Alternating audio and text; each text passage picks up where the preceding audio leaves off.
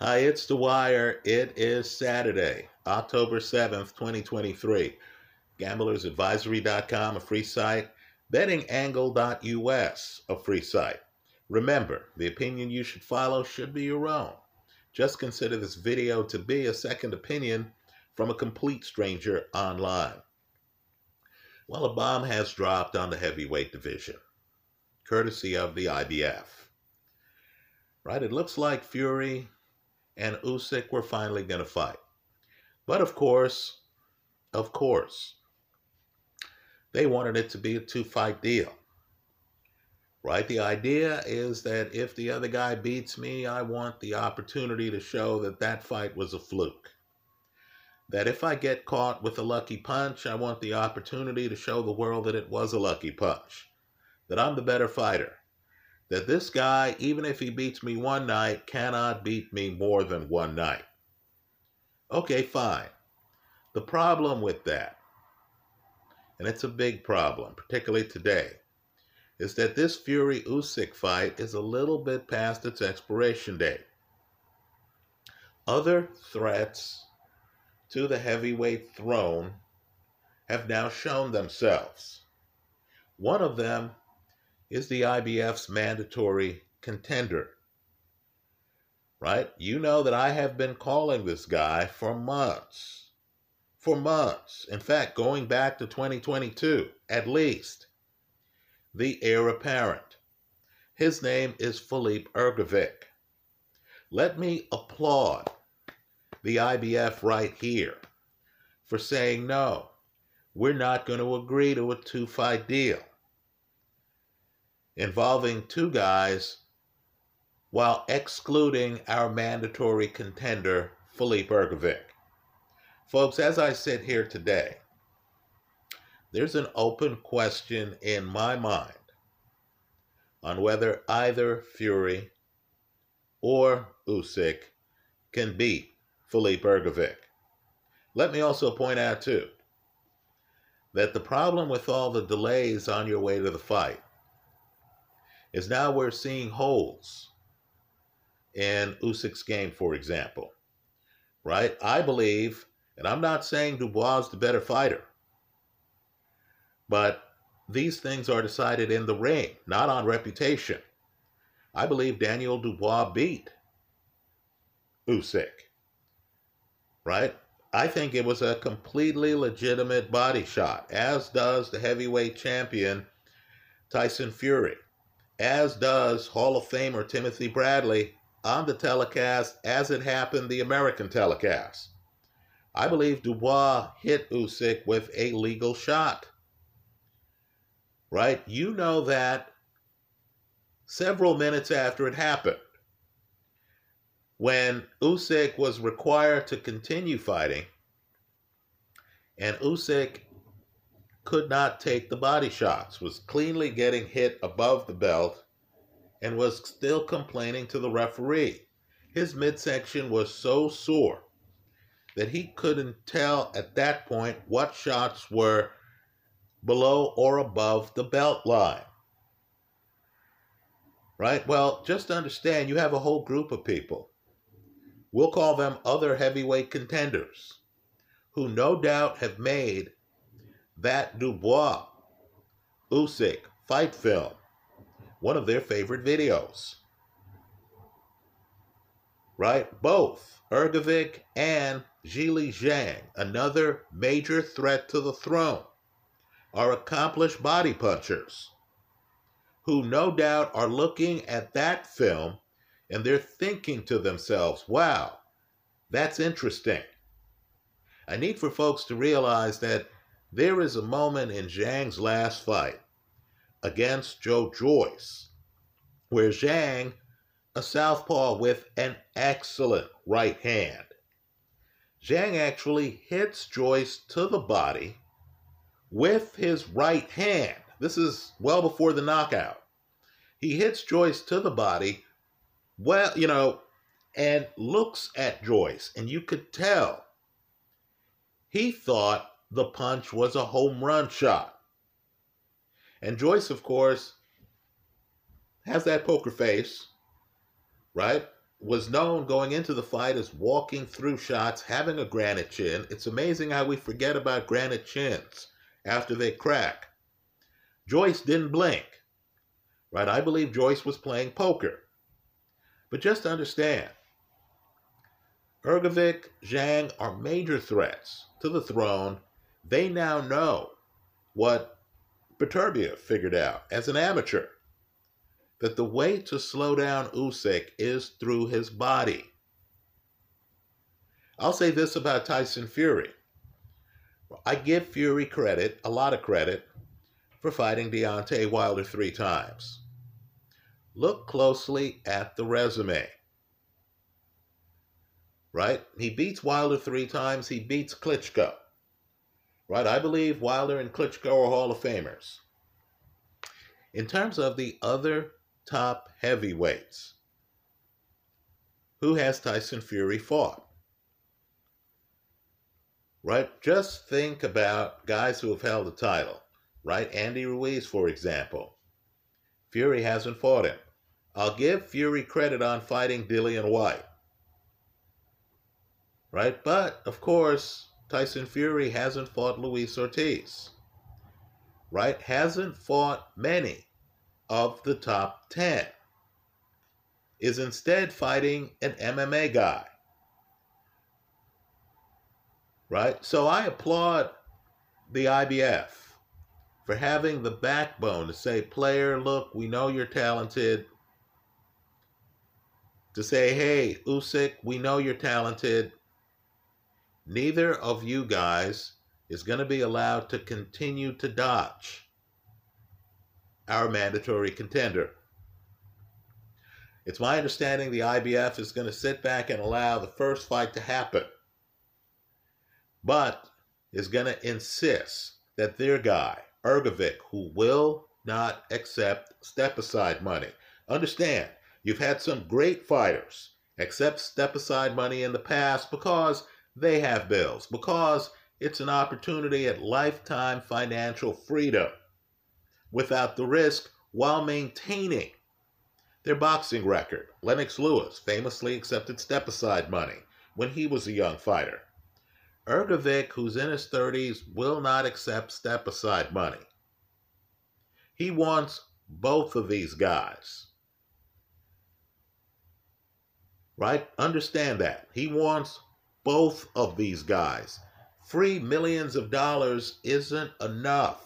He's a fighter and he wants the title. Right? So pay close attention to the heavyweight division. Understand Hrgovic's day, his opportunity is coming. I'm just telling you that he is a major threat to the throne, as is Zhilei Zhang. Let's shift gears. You've heard me mention accomplished body punchers. One of the best in the game is Gilberto Ramirez. Right? Ramirez is a taller guy, so he doesn't have the advantages that a Mike Tyson or a Canelo or a Joe Frazier would have going to your body or a Jack Dempsey. Right? Those guys were shorter guys. So those guys could fight low, duck under your shots, and rip your rib cage. Right? Understand with taller guys, it's different. The guy has to come up and deal with your head shots while getting close enough to you to get leverage on body shots. Right, folks? It's an art. You see a tall guy who's a really good body puncher, and you'll notice, like George Foreman, that guy will tuck hellacious body shots into combinations. Right? The guy will set it up where he hits you, he hurts you, then he's going to the body. Or the guy has a big right hand and he'll think like he's throwing a big right hand you move to cover, and instead the guy will either double back, throw the right hand to the body, or be prepared to come inside, lower a shoulder, and hit you with the left hook to the body. Now, opponents are bluffers at the high level in boxing. So, someone like, you heard me mention a Joe Joyce, gets hit with a withering body shot from Zhilei Zhang, and his facial expression doesn't change. He has to impress the judges. He wants to bluff his opponent. He wants Zhang to feel that body shots don't bother him. Right? Understand, Dimitri Bivol, who beat both of these guys, Gilberto Ramirez and 34 year old Joe Smith. Bivol has one of those faces that doesn't change facial expression when he's out in a rainstorm without an umbrella. I want you to look at the CompuBox numbers on Bivol's fight against Gilberto Ramirez. Now, don't get me wrong, he beats Ramirez by a comfortable margin. Right? I'm not saying that Bivol got a gift. and clearly the fighters knew each other because they had sparred with each other in the past.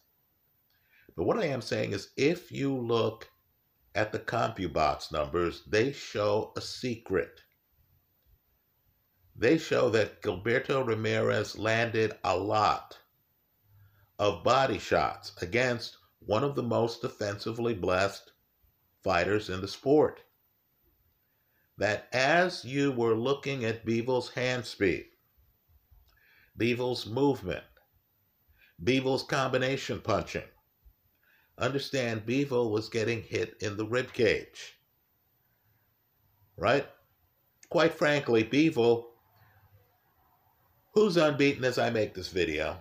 Who has won most of his fights by wide margins?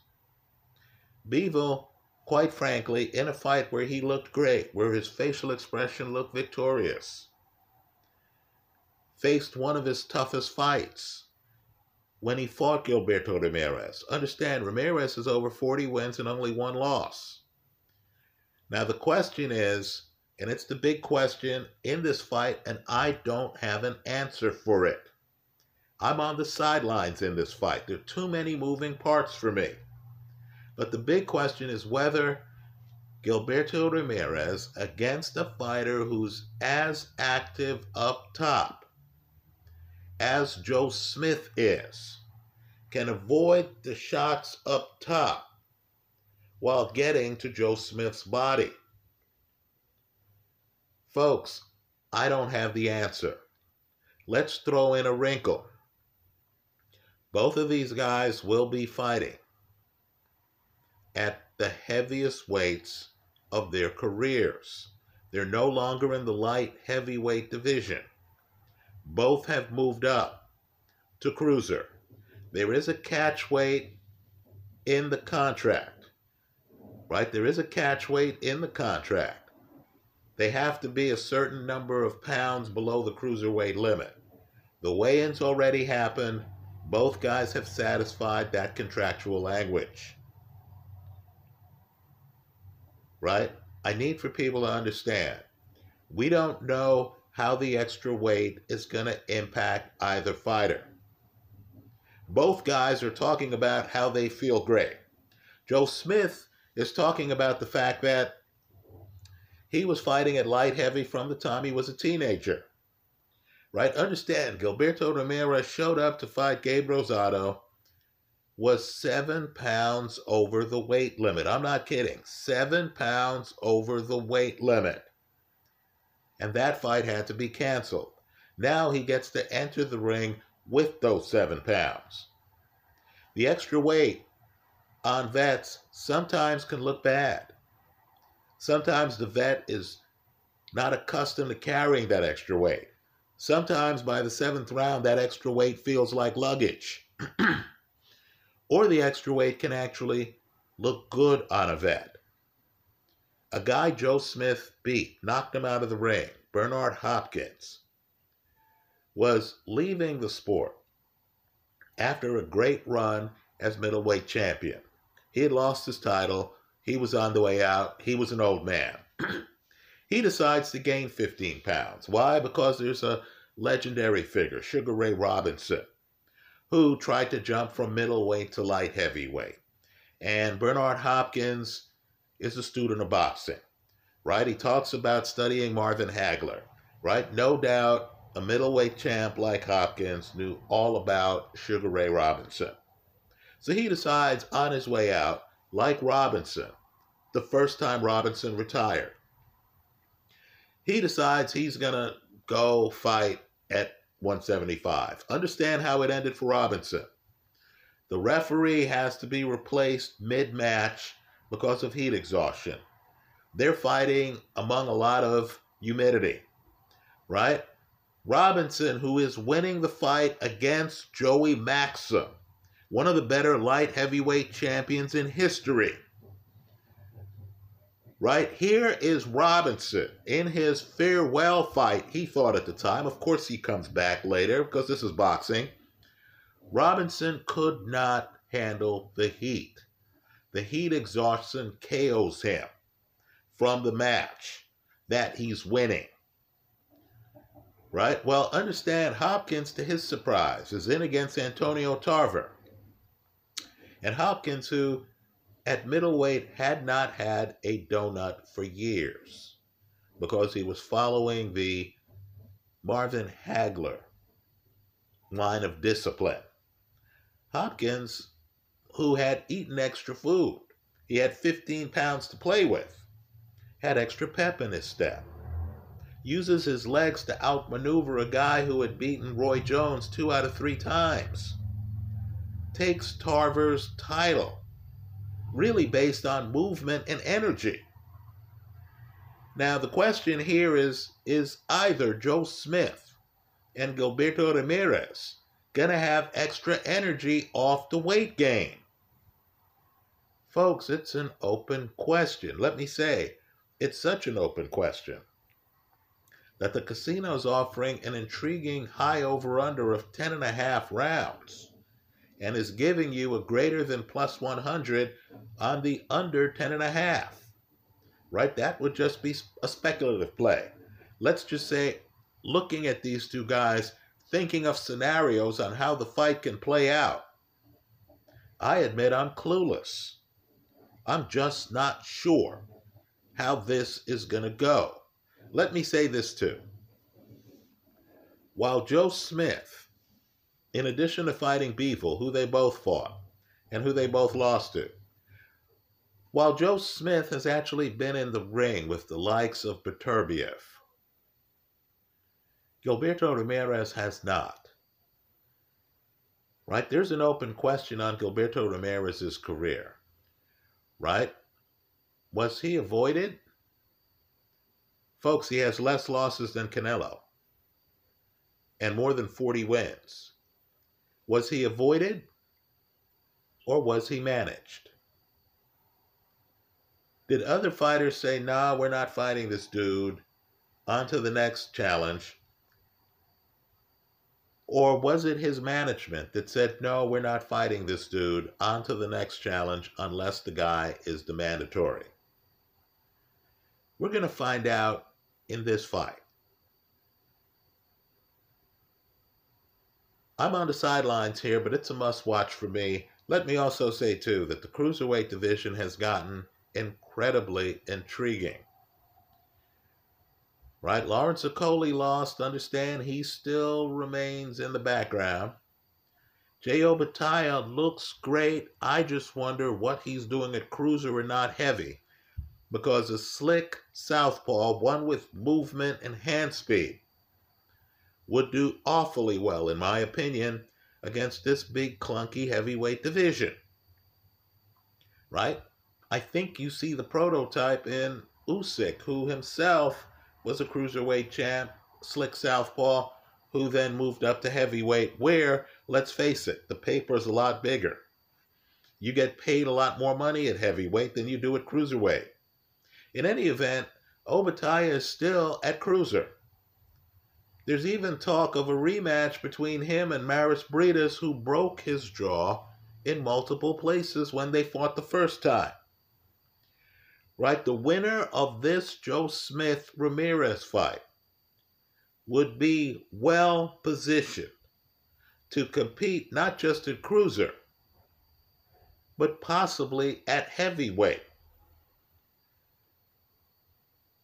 Keep an eye on this fight. It's a must watch. I just don't know who has the edge, given the weight gain, given the fact that both guys had recent losses, given the fact that Gilberto Ramirez's career, while he sparred with people like David Benavidez extensively, doesn't have a name like David Benavidez on it as a professional opponent. This should be a barn burner, but I'm on the sidelines betting wise. Let me hear from you.